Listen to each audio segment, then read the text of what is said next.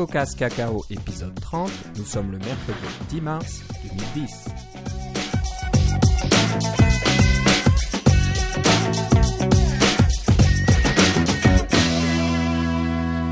Bonjour et bienvenue dans ce nouvel épisode de CocoCast Cacao. Toujours fidèle au poste, Philippe Casgrain est euh, à l'autre bout de la ligne. Comment ça va Philippe? Ça va très bien et toi Philippe? Bah, Ça va bien.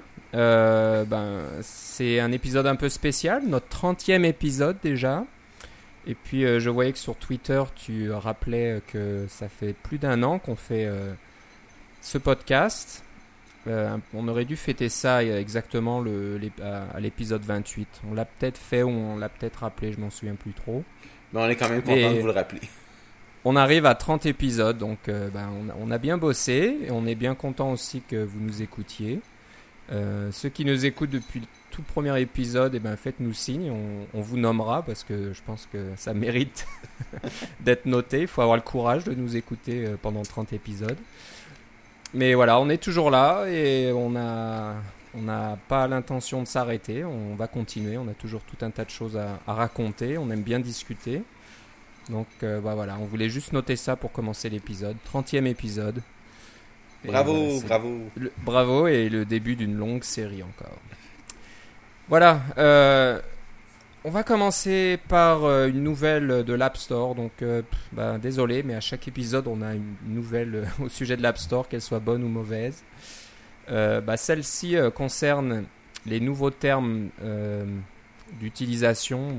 J'imagine hein, quand vous installez le kit de développement et que vous ouvrez un compte développeur pour publier votre application sur l'App Store, vous devez signer, on va dire digitalement, être d'accord avec les termes d'Apple. Et apparemment, les termes euh, viennent de changer. Et je pense que c'est arrivé. Euh, j'ai installé moi le, nouveau SDK 3.2 Beta 4 qui vient de sortir euh, aujourd'hui. non, hier, pardon, hier. Et j'ai vu qu'il y avait oui, une nouvelle, nouvelle entente qui s'affichait. Euh, ben, j'imagine que tout le monde n'est pas trop content avec ça, euh, notamment euh, Jonathan Wrench de Redshed Software qui a écrit un petit article très court, mais il est fâché, fâché. Oui, c'est absolument éloquent. alors Philippe, oui, qu'est-ce qu'il dit?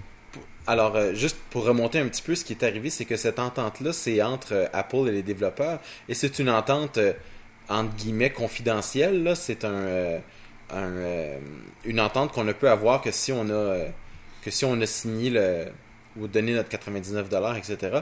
Mais c'est aussi, il y, a, une clause de confidentialité avec cette entente-là, ce qui n'est pas nécessairement euh, rare dans ce, dans ce genre de domaine-là. ce qui est intéressant, c'est qu'il y a le, Electronic Frontier Foundation qui a eu accès à cette information-là. Comment? Parce que la NASA a une application sur l'App Store et que par une demande d'accès à l'information, ils ont plus de, de droit d'accès à l'information parce que c'est le gouvernement fédéral euh, des États-Unis, ils ont pu avoir accès à ce document-là. Euh, donc, euh, les clauses de confidentialité ne, ne, pas, ça ne s'applique pas parce que le gouvernement ne peut pas se poursuivre lui-même. Donc, j'ai trouvé que c'était un, passe-passe intéressant pour être complètement légal. Apple ne peut pas, peut pas se retourner contre eux. Mais bref, le document est donc devenu public de cette façon-là. Et puis, il y a euh, plusieurs clauses là-dedans qui ont changé, mais celle qui a vraiment attiré l'attention de Jonathan plus que les autres, c'est euh, qu'il n'y avait euh, aucune autre distribution possible avec cette cette comment on pourrait dire ça agreement cette entente. Voilà c'est ça. Entente oui. Alors l'entente qu'il y a entre le développeur et Apple est une entente exclusive. Donc si vous développez avec ces outils là donc l'outil dont on parle, c'est plutôt l'outil, euh, pas tellement Xcode, mais euh, le, certificat qui vous permet de faire les signatures, comme tu l'as, dit. Euh, quand vous obtenez ce certificat-là et que vous développez avec ce certificat-là, donc c'est essentiel évidemment pour pouvoir déployer sur votre propre iPhone, pour pouvoir déboguer dessus, ce genre de choses-là, vous ne pouvez distribuer que sur l'App Store. Alors, il y en a qui vont dire, quel est le problème? L'App Store, c'est la seule façon de distribuer ce qui, ce qui, ce qui, euh, ce qui est vraiment agaçant là-dedans, c'est que si jamais Apple continue de changer les termes, vous êtes, vous êtes lié par cette entente-là à ne distribuer que sur l'App Store, sinon vous êtes en bris de contrat. Euh, c'est euh, c'est absurde d'avoir ce genre d'entente-là exclusive, de ne pas pouvoir aller voir ailleurs parce que, bon, il y a des gens qui ont des, des jailbreaks, etc., qui permettent de faire fonctionner n'importe quel logiciel. Il y a même un, un, App Store parallèle, si on veut, là, qui s'appelle Cydia. Que personnellement j'ai pas regardé mais je sais qu'il existe là où il y a des il y a des apps des applications qui sont dépourvues de la sécurité du App Store etc là, et puis il y a des virus aussi là-dedans des choses comme ça là, mais bref je veux pas tellement parler de Cydia. Vous pouvez euh, faire une recherche sur Google et vous faire votre propre idée. Là, mais euh, le fait est que si quelqu'un avait une bonne idée en quelque part et voulait la développer, la présenter autrement ou la, la, distribuer autrement, à cause de cette entente-là, il ne peut pas. Euh, et c'est un peu comme si votre compilateur vous interdisait de, de créer des programmes pour autre que votre Mac vous n'auriez pas le droit de faire de la compilation croisée pour euh, faire un exécutable sur Windows ou sur Linux ou etc. Ce serait interdit. C'est des, des, clauses qui sont totalement diaboliques euh, et c'est exactement le mot que, que, Jonathan a employé. Oui, bah, je sais pas. Euh, moi, je serais peut-être un peu moins radical que ça. C'est si l'iPhone était une plateforme plus ouverte, hein, qu'on pouvait compiler son programme et qu'on puisse l'exécuter sur plusieurs, plusieurs appareils, un peu comme, le, comme les Android. Si, si euh, Google disait, ben, si euh, vous faites une application Android, elle ne peut fonctionner que, sur, euh, que dans l'environnement de l'App Store version Google et nulle part ailleurs. Mm. Et sur un seul type d'appareil ou je ne sais quoi, bon, ça serait peut-être gênant, mais là, sachant que l'iPhone est complètement fermé, une plateforme complètement fermée, à part ceux qui utilisent donc ces, ces solutions euh, euh, un, peu, spéciales et un peu risquées. Euh, je suis pas sûr qu'il y ait beaucoup de monde qui les utilise. Ça, bon, je, oh, je pense qu'il y en a plus qu'on pense. Ça, c'est, j'ai, voilà, j'ai pas le chiffre en tête, peut-être qu'il y en a plus que ça, mais est-ce que, est-ce que quelqu'un va, va investir du temps et de l'argent pour développer une application qui sera éventuellement vendue sous le manteau dans ce marché parallèle et puis gagner de l'argent? C'est peut-être possible, mais moi j'attends mais, de voir un exemple concret. Mais mais il y a ça, mais ce qui est, ce qui est un peu euh, un peu plus euh, si on recule un peu, ce qu'on voit, c'est que bon, moi j'ai payé 99 dollars pour pouvoir avoir accès à développer sur ma propre machine. Et puis plus j'y pense, plus je trouve que c'est ridicule. Je me serais, dit bon 90 dollars 99 dollars une fois, bon, ça va. Je comprends que euh, si je veux avoir un certificat SSL pour mon site web pour faire du commerce électronique, ça me coûte de l'argent. Puis oui, ce certificat-là, bon, il y a une durée de 5 ans, 10 ans, bon, il faut le renouveler, des choses comme ça. Je comprends ça. Mais euh, finalement, c'est 99$ par année là, pour avoir le droit de développer sur ma propre. Euh, sur mon propre truc que je possède. Personnellement, mon iPod n'a pas, pas de jailbreak, puis j'ai pas l'intention de le faire. Mais je trouve que le principe est quand même de plus en plus euh, foireux. Là. Ça sent le souffle un petit peu. Ouais, c'est vrai que. Ah, il y, a un peu un service offert par Apple, même si tu ne distribues pas ton application sur l'App Store. C'est vrai que c'est un peu embêtant de payer de l'argent sans, sans avoir d'application sur l'App Store. Là, euh, moi, je vais bientôt arriver à ma première année de, de souscription. Euh, comment dire au programme de développeur euh, sur l'iPhone. C'est vrai que c'est un peu embêtant parce que j'ai pas encore fini ma première application et je vais probablement payer encore 99 dollars alors que j'aurais rien rien publié. tu vois, moi j'ai payé, payé deux fois puis j'ai une application gratuite.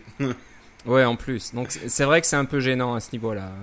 Ça, serait bien que peut-être qu'ils revoient un peu les, les, tarifs à la baisse ou qu'il y ait peut-être deux types deux types de ouais de compte peut-être. il y a déjà deux types de comptes. Il y en a un à 300 et il y en a un à 100. oui, bah, c'est entreprise et, individuel, mais d'avoir peut-être un, compte presque gratuit, puis euh, on peut juste développer des applications et les tester sur le simulateur. Oui, ou à Adoc ou quelque chose comme ça.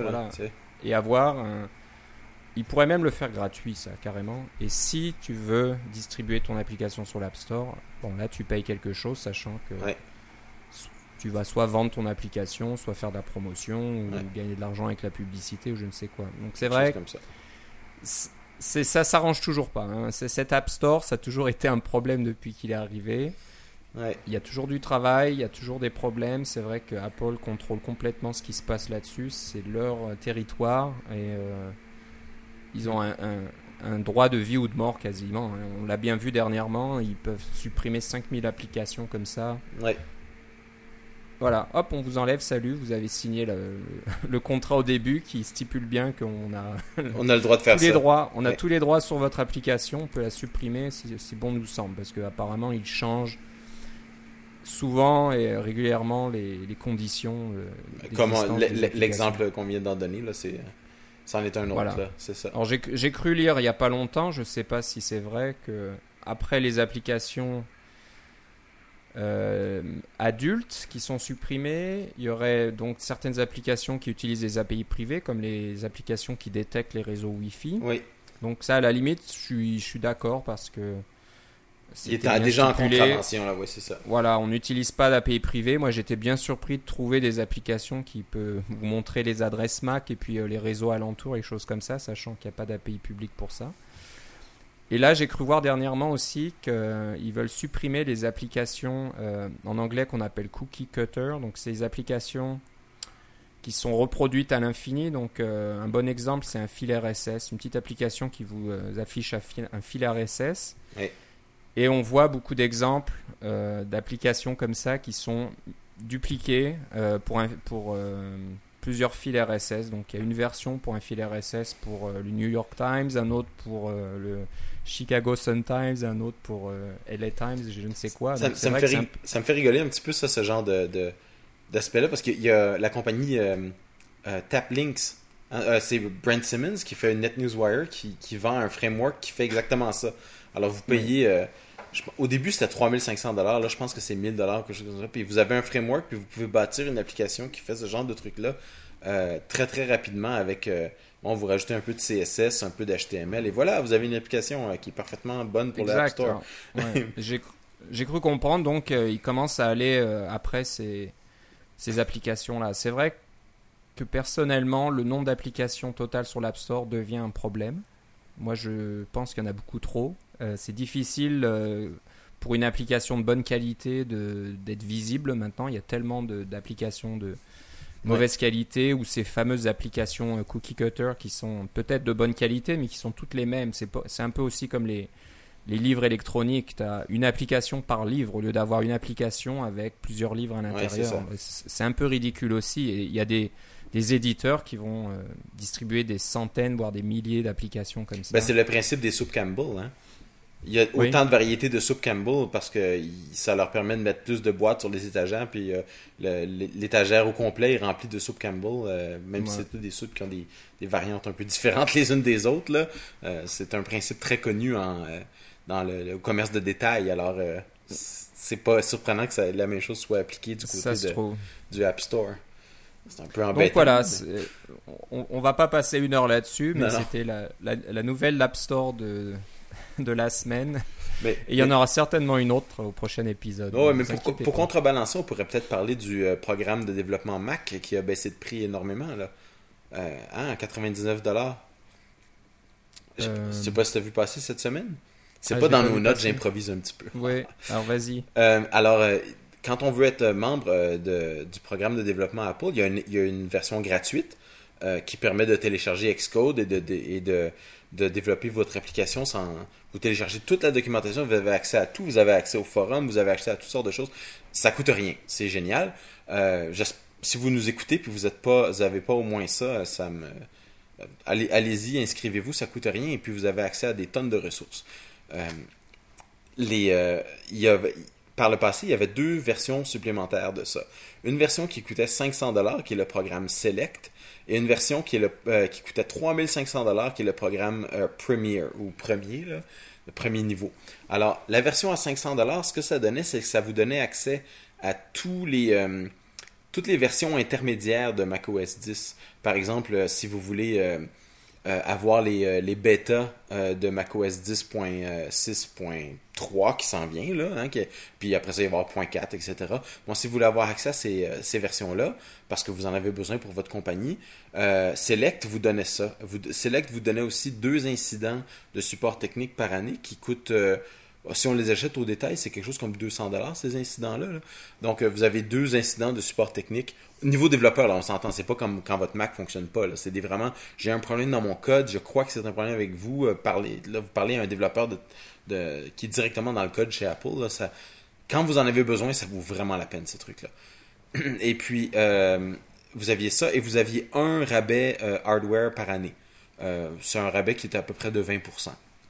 Si je me souviens bien, les chiffres sont approximatifs, là, mais ça vous permettait, si vous avez besoin d'acheter un Mac Pro, euh, ça fait une bonne différence quand même. Bon, ça c'était le programme à 500 Il y avait un programme à 3500 qui avait, au lieu de deux incidents, en avait 10. Au lieu de un hardware discount, en avait, en avait 10.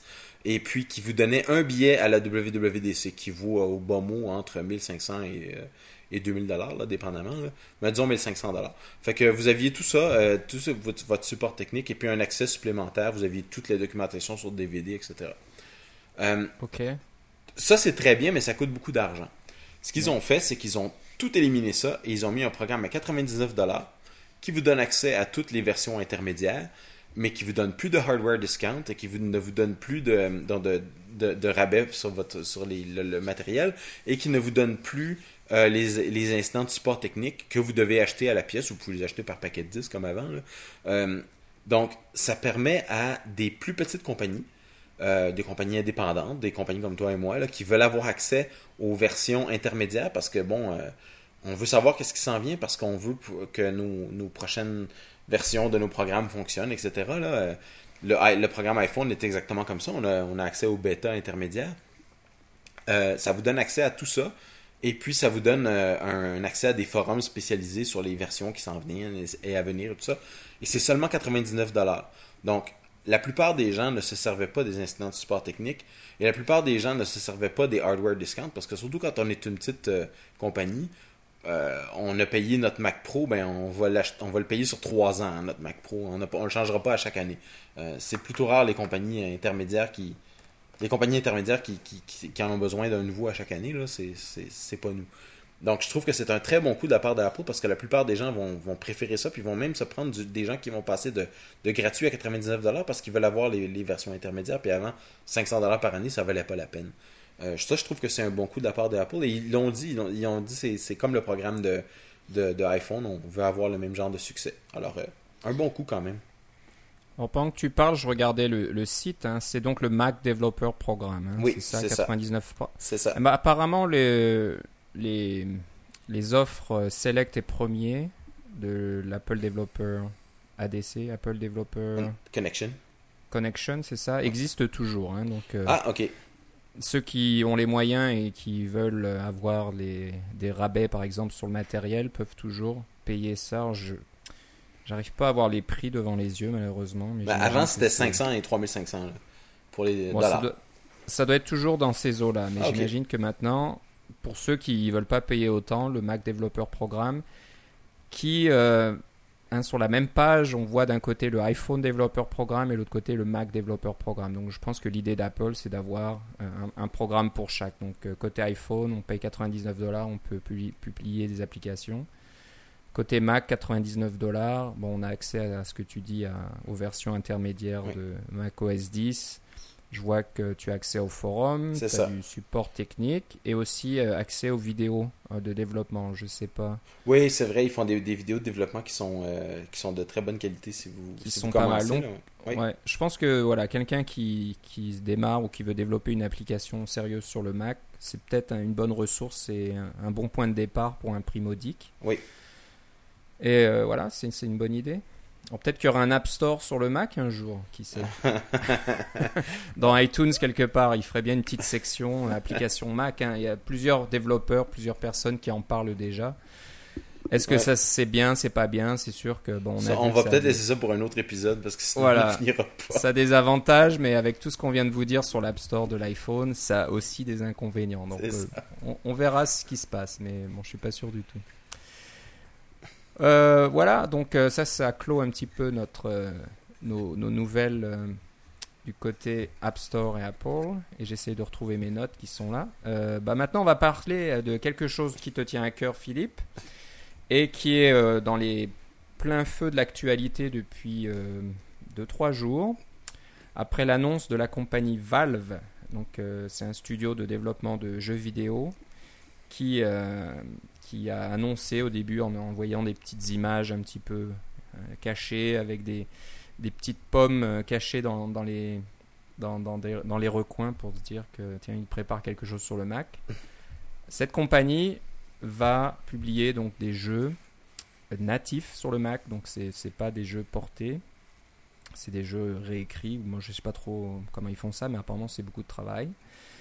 Et euh, ils vont aussi amener la plateforme Steam, la plateforme de distribution de jeux sur le Mac, et tout ça aussi de, de façon native. Donc, euh, C'est ça. je- Philippe, je vais te laisser, je vais te laisser en parler, mais c'est vrai que c'est une assez grosse nouvelle parce que on, on sait depuis longtemps que le Mac est en retrait au, du, au côté des jeux vidéo. La Oui. plateforme, à part les consoles de jeux, bien sûr, la, la plateforme principale des, des gros jeux qui sortent, c'est sur euh, PC.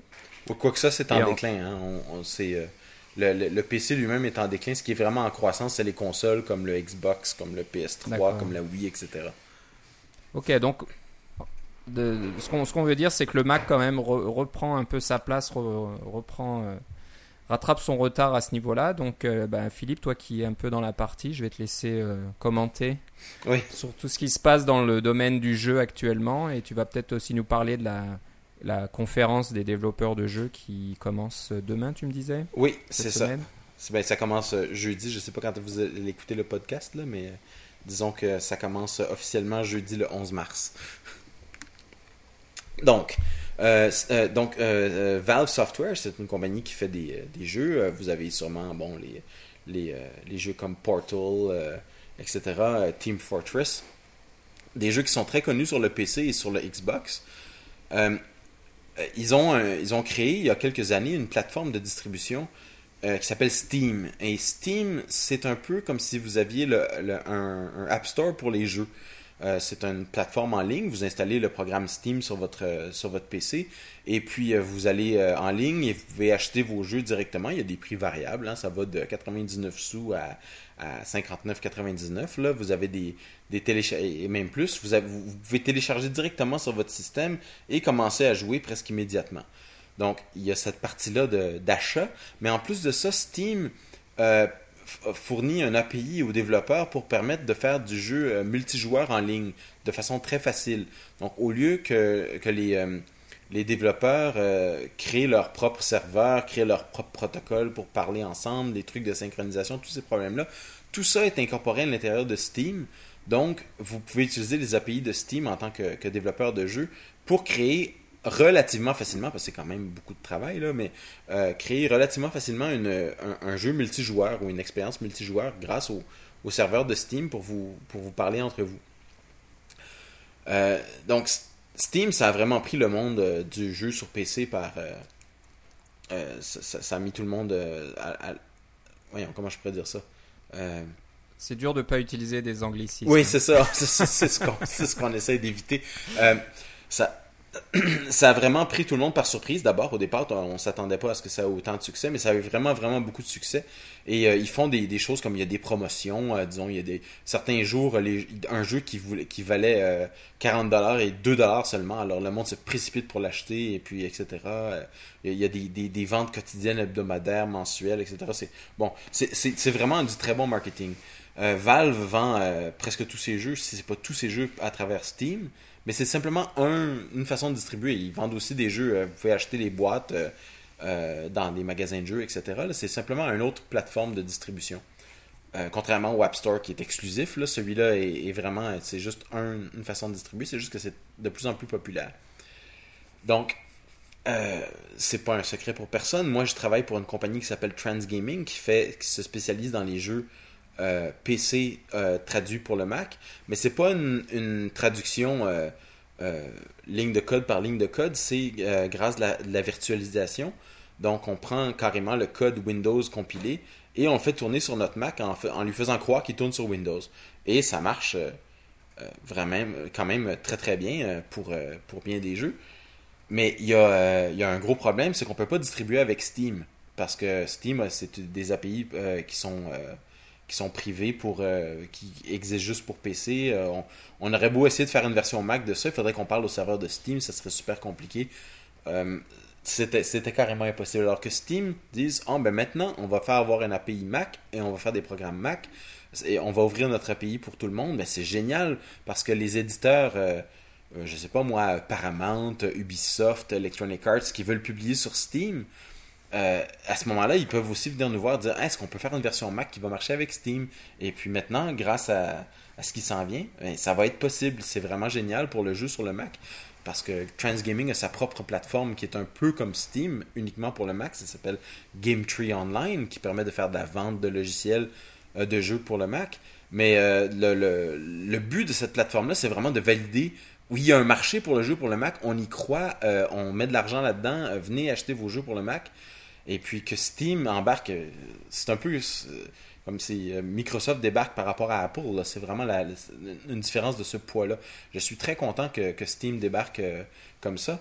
la différence avec, avec Valve, c'est que contrairement à, nos, à Transgaming qui fait de, la virtualisation, eux, ils veulent faire vraiment des, jeux natifs. Alors, Portal 2, ceux qui connaissent Portal, il faisait partie du Orange Box. Là. Portal 2 va sortir bientôt. Il va sortir en même temps pour Mac et pour PC. Ils ont fait un jeu qui est euh, compilé natif pour le Mac et compilé natif pour PC. C'est pas pas une virtualisation. C'est possible de faire ce genre de choses-là.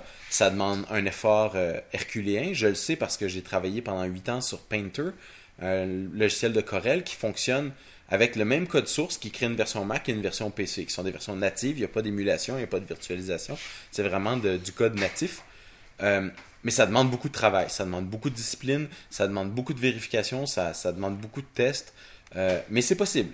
Euh, je suis sûr que c'est pas tous les éditeurs qui vont faire ça. Parce que une des raisons pour laquelle les jeux sur le Mac sont souvent en retard sur les jeux sur PC, c'est que quand on a un jeu sur PC et qu'on veut le traduire pour le Mac en port natif, à partir de rien, là, ça prend 12 à 18 mois. 6 euh, personnes. Vous mettez plus de personnes, ça ne change rien, là, ça prend 12 à 18 mois. C'est pour ça que les jeux sont en retard sur le Mac. Qu'une compagnie comme Valve qui a autant de, disons, de, reconnaissance. Hein, c'est une, marque bien connue dans le jeu. Euh, qui décide de faire des jeux sur le Mac, c'est une immense validation pour le jeu sur le Mac, beaucoup plus que ce que Electronic Arts ou que même que, que Steve Jobs pouvait faire sur un euh, sur le plateau de la WDC. Donc c'est une excellente nouvelle pour le jeu sur le Mac. C'est une excellente nouvelle pour moi, la compagnie pour laquelle je travaille, parce qu'on fait des jeux sur le Mac. Et puis euh, j'ai bien hâte de voir qu'est-ce qui va arriver avec ça à l'avenir, euh, comment ça va être euh, comment ça va être ouvert, comment les jeux vont être reçus, puis etc. Euh, c'est juste moi je vois juste du bon là-dedans pour pour le Mac et pour et pour les jeux en général. Bah, je pense que c'est aussi dû à la part de marché du Mac qui augmente régulièrement. Oui. en Amérique du Nord, elle a, elle a fortement augmenté dernièrement. Oui. Donc j'imagine que les éditeurs commencent à, la, s'y intéresser. oui, la grosse difficulté, puis là, je vais, ça va être un peu du inside baseball euh, pour ceux qui, euh, pour ceux qui connaissent un peu le jeu ou les graphiques 3D ou qui veulent en connaître un peu plus. Il y a deux API principales pour le, le jeu 3D, euh, pour, enfin pour le 3D, pour pouvoir faire des, des, rendus en trois dimensions. Le premier que vous connaissez probablement, c'est le OpenGL, qui, comme le nom l'indique, est ouvert et qui est totalement supporté sur le Mac. Euh, avec un certain nombre de petits problèmes dont j'ai pas besoin de vous parler maintenant, mais qui est vraiment totalement supporté sur le Mac et qui fonctionne euh, plus ou moins bien sous Windows. C'est pas vraiment supporté sous Windows. Fonctionne très bien sur Linux, fonctionne très bien sur les Unix, fonctionne très bien sur Silicon Graphics quand ça existait, etc. Là, ça, ça vient de là, ces genres de trucs-là. Ça, c'est la première API. C'est celle qui est souvent enseignée dans les universités aussi, etc. La deuxième API, c'est, euh, ça s'appelle DirectX. Alors, si vous pensez que OpenGL c'est ouvert, DirectX ça fonctionne seulement sur Microsoft euh, Windows. Ça fonctionne aussi évidemment sur les Xbox parce que c'est les produits de, Microsoft. Ils ont porté DirectX sur, euh, sur, euh, leur plateforme de jeu. C'est tout le but de DirectX, c'est que vous pouvez créer un jeu pour PC et le recompiler directement pour Xbox ou Xbox 360 maintenant. Et puis ça va marcher sans presque aucune traduction. Les cartes graphiques vont les supporter. Alors, la plupart des cartes graphiques sont capables de parler ou DirectX ou euh, OpenGL, quelquefois les deux. Sur le PC, c'est souvent les deux. Mais il y a un, langage. Hein. C'est comme de choisir, on va faire notre programme en français ou on va faire notre programme en anglais. C'est pas du tout la même façon de programmer. C'est pas du tout les mêmes idiomes de programmation. C'est pas les mêmes API du tout. Euh, et ce que Transgaming fait, c'est qu'on traduit tout le DirectX euh, en OpenGL. Alors, euh, tous les trucs qui arrivent sur Windows qui veulent faire du DirectX, on les traduit en OpenGL. Et puis, c'est pour ça que ça marche sur le Mac. Euh, on n'a pas créé une, émulation de, DirectX, on s'arrange pour faire un. Euh, ben, enfin, oui, c'est une émulation si on veut, mais on s'arrange pour faire tous les appels directement sur la carte graphique. C'est pour ça que la performance est aussi bonne que ça.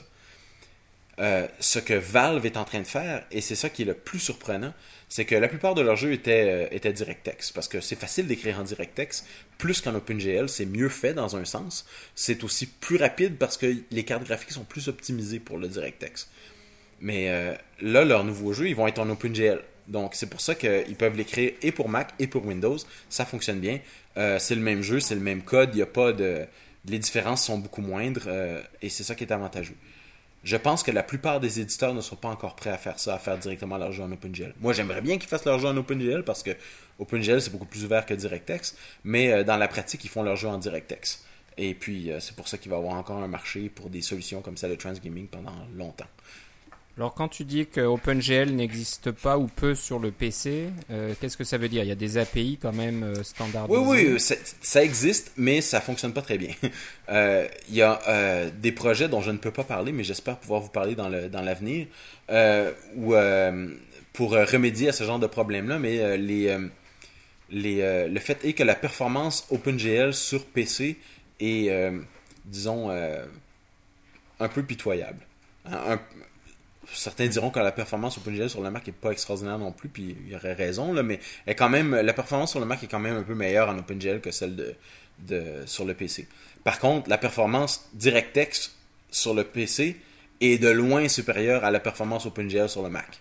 Euh, ça, c'est ça, ça se compare même pas. C'est pour ça que les, les jeux sont en, en DirectX. Et d'après toi, qu'est-ce qu'il faudrait pour euh, améliorer les performances OpenGL à la fois sur le PC sur le Mac?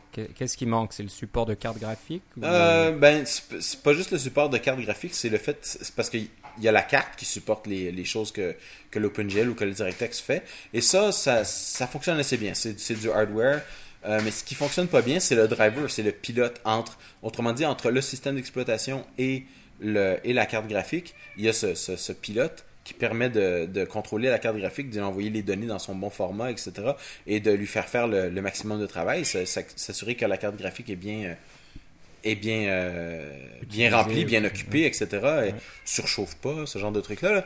Euh, et je dirais que Apple a quand même du travail à faire de ce côté-là pour en collaboration évidemment avec les, les, fabricants de cartes graphiques pour supporter ça. Et Apple n'a pas eu euh, des performances extraordinaires par le passé. Ceci dit, euh, si vous avez Snow Leopard, il y a des grosses améliorations euh, actuellement par rapport à Leopard ou par rapport à Tiger. C'est, Apple s'est enfin réveillé puis a dit tiens, on va prendre ça au sérieux, les performances des cartes graphiques, là, pour, pour pouvoir améliorer la performance de, de vos Mac, etc. pense qu'ils ont déjà fait du bon travail sur l'iPod, sur la, la, plateforme iPod et iPhone. Oui, oui. Donc euh, bon, ça serait bien de continuer sur la lancée. Puis euh, je sais pas, il manque peut-être un peu une volonté politique euh, du niveau de la direction d'Apple qui n'est pas trop intéressée par les jeux vidéo. Mais je pense que c'est un marché suffisamment intéressant pour faire des efforts. Tout à fait. Puis juste pour finir mon, mon histoire de, de OpenGL, si vous avez votre iPhone ou votre iPod, ce que vous avez en fait, il y a dans ça, il y a une carte graphique séparée euh, qui, donc c'est pas intégré au processeur, qui fait du OpenGL ES, qui est le OpenGL euh, Embedded Systems. C'est une, version, euh, disons, limitée, oui, c'est ça. Une version limitée d'OpenGL, mais, mais fondamentalement, c'est le, langage de description, c'est du OpenGL. Donc, il y a des éditeurs qui font des qui avaient des jeux qui étaient uniquement en DirectX, qu'ils ont tout réécrit en OpenGL ES pour pouvoir les faire tourner sur l'iPhone. Euh, je pense que Assassin's Creed, euh, qui vient de Ubisoft, a été, est un de ces exemples. C'est sûr que le jeu n'est pas aussi gros que, que sur votre PC là, ou sur votre Xbox, mais euh, fondamentalement, ils ont réécrit leur sous-routine graphique pour le porter en OpenGL ES. Alors, quand, on commence à faire ce genre de truc-là, de là à dire qu'on va porter, euh, faire un port en OpenGL au complet, puis d'avoir seulement une, une façon de parler qui est OpenGL plutôt que d'avoir OpenGL et DirectX, ça fait une bonne différence. et puis le mouvement se dirige peut-être de plus en plus vers OpenGL. Ceci dit, Microsoft a sorti un grand coup avec la nouvelle version de DirectX qui est sortie avec Windows 7, avec toutes sortes de chants de sirènes pour attirer les développeurs. Et regardez comment c'est beau, et regardez comment nos cartes graphiques sont performantes, et regardez comment nos drivers vous permettent de simuler des tonnes de feuilles dans cet arbre de façon indépendante. Euh, c'est splendide, mais il va falloir voir euh, est-ce que OpenGL va les rattraper, est-ce que euh, c'est ça le, tout, ce qui se passe dans ce domaine-là. Je suis pas mal plus au courant de ce genre de choses-là depuis six mois, disons. D'accord. Ouais, ça a l'air ça a l'air intéressant, oui. Il y a certainement une grosse bagarre encore. encore une rivalité Apple. euh. Bon, OpenGL, c'est pas uniquement Apple, mais c'est c'est sûr que c'est un gros joueur dans, dans ce domaine. Donc, euh, une grosse bagarre Apple, Mais- mais- Microsoft. Curieusement, c'est ça. OpenGL, euh, Apple est un de, de, de une, disons, une trentaine de membres du, euh, du groupe Chronos, qui est un groupe qui, euh, qui est un groupe ouvert, là, chronos.org, qui gère le OpenGL, c'est-à-dire qui gère le standard, qui, qui dit euh, bon ben là, si vous voulez une carte graphique OpenGL 2, vous, vous devez faire ce genre de choses là. OpenGL 3, vous devez faire ce genre de choses là. Euh, ça c'est ça c'est Apple est un de ceux-là, mais un parmi tant d'autres. Alors que Microsoft sont les seuls qui font du DirectX et puis peuvent, peuvent dire directement manufacturer de carte graphique. Vous nous parlez à nous et voilà, si vous voulez une carte graphique DirectX euh, 10, vous devez faire ça. DirectX 11, vous devez faire ça. Il y a juste une voie, alors que Chronos c'est un peu plus euh, un peu plus vaste. C'est plus une démocratie là. D'accord.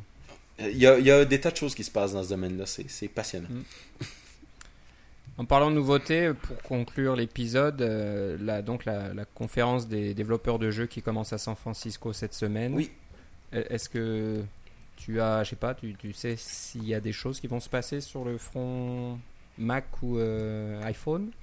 Oh, probablement. Il y a des, il y a une- je pense qu'il y a une journée au complet qui va parler euh, juste du, du iPhone à l'intérieur de cette, euh, de cette euh, conférence-là. Et puis, évidemment, on- il il y a personne qui en parle, mais euh, parce qu'ils ils- ils voudraient bien, mais ils savent pas exactement de quoi. Mais le iPad, euh, qui a fondamentalement un processeur plus rapide que l'iPhone, un écran plus grand, une carte graphique évolue, plus évoluée par rapport au, euh, au, iPhone, qui donne des, des performances à, en faire saliver bien des gens. Là.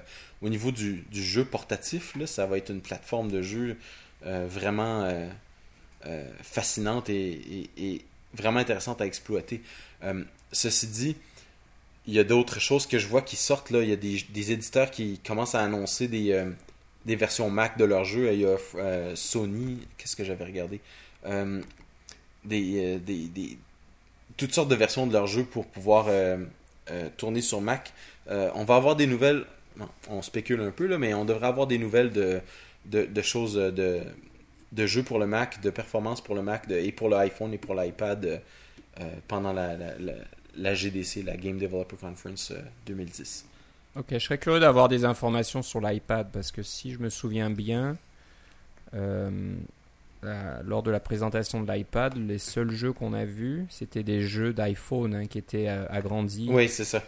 en, en zoom, là, deux, Ouais. deux fois plus grand. Et bon, c'est sûr que ça, ça, allait, ça, a l'air- ça avait l'air d'être rapide, etc. Mais c'était parce que euh, c'est un, jeu sur petit écran qui est agrandi. Donc on Ouais, n'a pas ça. vu de jeu natif iPad et on n'a pas vu euh, ce que ça donnait au niveau performance. Ouais. Est-ce qu'à la. GDC, ils vont en, ils vont en parler? Je sais pas si Apple sera présent. euh, Je ne crois pas, non. conférence ou Mais euh, ils vont être. euh, ils- on va en parler beaucoup. On va en parler beaucoup, même s'ils sont pas là. Ouais, c'est ça. Ben, le iPad a été annoncé. Hein, il va sortir le 3 avril aux États-Unis. C'est ça, ouais. Donc, euh, je pense que ça sera vite vendu. je vois que beaucoup de monde attendent avec impatience. Je pense Ouais. que le, la précommande euh, commence euh, demain, le, Quelque chose comme ça. le jeudi 11 euh, mars, aux États-Unis. Ouais, Donc, euh. Canada et, et la France et d'autres pays doivent attendre un mois de plus, je crois. On verra bien. Mais c'est bien comme ça, si, si les États-Unis euh, testent en premier, on saura si ça vaut le coup, si ça- s'il y a des problèmes. Ah, moi, je pense qu'il n'y a pas de doute que ça va valoir le coup. C'est juste que pour la plupart des gens qui nous écoutent, on est des développeurs, on est habitué d'avoir notre. euh, On est des, ou, des, ou des usagers, euh, des power users. Là, on est habitué à la puissance de notre ordinateur et puis le contrôle qu'on a là-dessus. C'est pas un, le iPad, on l'a déjà dit, c'est pas quelque chose pour nous. C'est quelque chose pour, euh, pour nos parents, pour nos enfants, pour nos, nos voisins, pour nos, tous les gens qui, qui veulent utiliser ça comme un, un grille-pain finalement. là, tu sais. C'est un voilà, outil. voilà. Ouais. Comme un appareil ménager. C'est ça. Bon, ça va clore notre émission aujourd'hui. Euh, Philippe, où te trouve-t-on sur les, les toiles de l'Internet? Sur les internets, oui, c'est ça. Euh, eh bien, si vous voulez me suivre sur Twitter, ça va me faire plaisir. Euh, mon, mon nom Twitter, c'est Philippe C, P-P-E-C. Et si vous voulez aller voir ce que j'ai à dire au point de vue développement, vous pouvez visiter mon blog. C'est developer.casgrain.com. Et euh, c'est en anglais parce que, bon, c'est un auditoire global quand même. Là. Mais euh, si vous avez des questions à, à poser et des choses que je peux, auxquelles je peux répondre de façon informatique, des, sujets, des choses comme ça, n'hésitez pas à, me contacter. C'est, tout est sur mon blog. Et pour ma part, mon, mon compte Twitter, c'est Philippe Guitard, G-U-I-T-A-R-D. Euh, vous pouvez toujours nous écrire sur l'adresse Gmail suivante, kakaocast.gmail.com. Et puis n'hésitez pas aussi à jeter un coup d'œil à notre euh, site cocoa, euh, cocoaminded.com, c o c o a m i n d e d.com. Il y a tout un tas d'articles. On, on, publie le podcast que vous écoutez aussi sur ce site. Il y a des, des frameworks dont on a parlé dernièrement. Il y a tout un tas de choses. Donc euh, n'hésitez pas aussi. C'est vrai, c'est le premier épisode où on ne parle pas de framework. oui, c'est vrai. Ou c'est pas bon ça. Donc, euh, et puis vous pouvez aussi suivre Coco Minded sur Twitter. Donc c'est encore c'est C O C O A M I N D E D. Donc dès, dès qu'on a un nouvel article ou quelque chose de nouveau sur le site, euh, vous serez informé par Twitter immédiatement. Voilà. Voilà, je te remercie Philippe. Et moi aussi. À la prochaine, au revoir. Salut.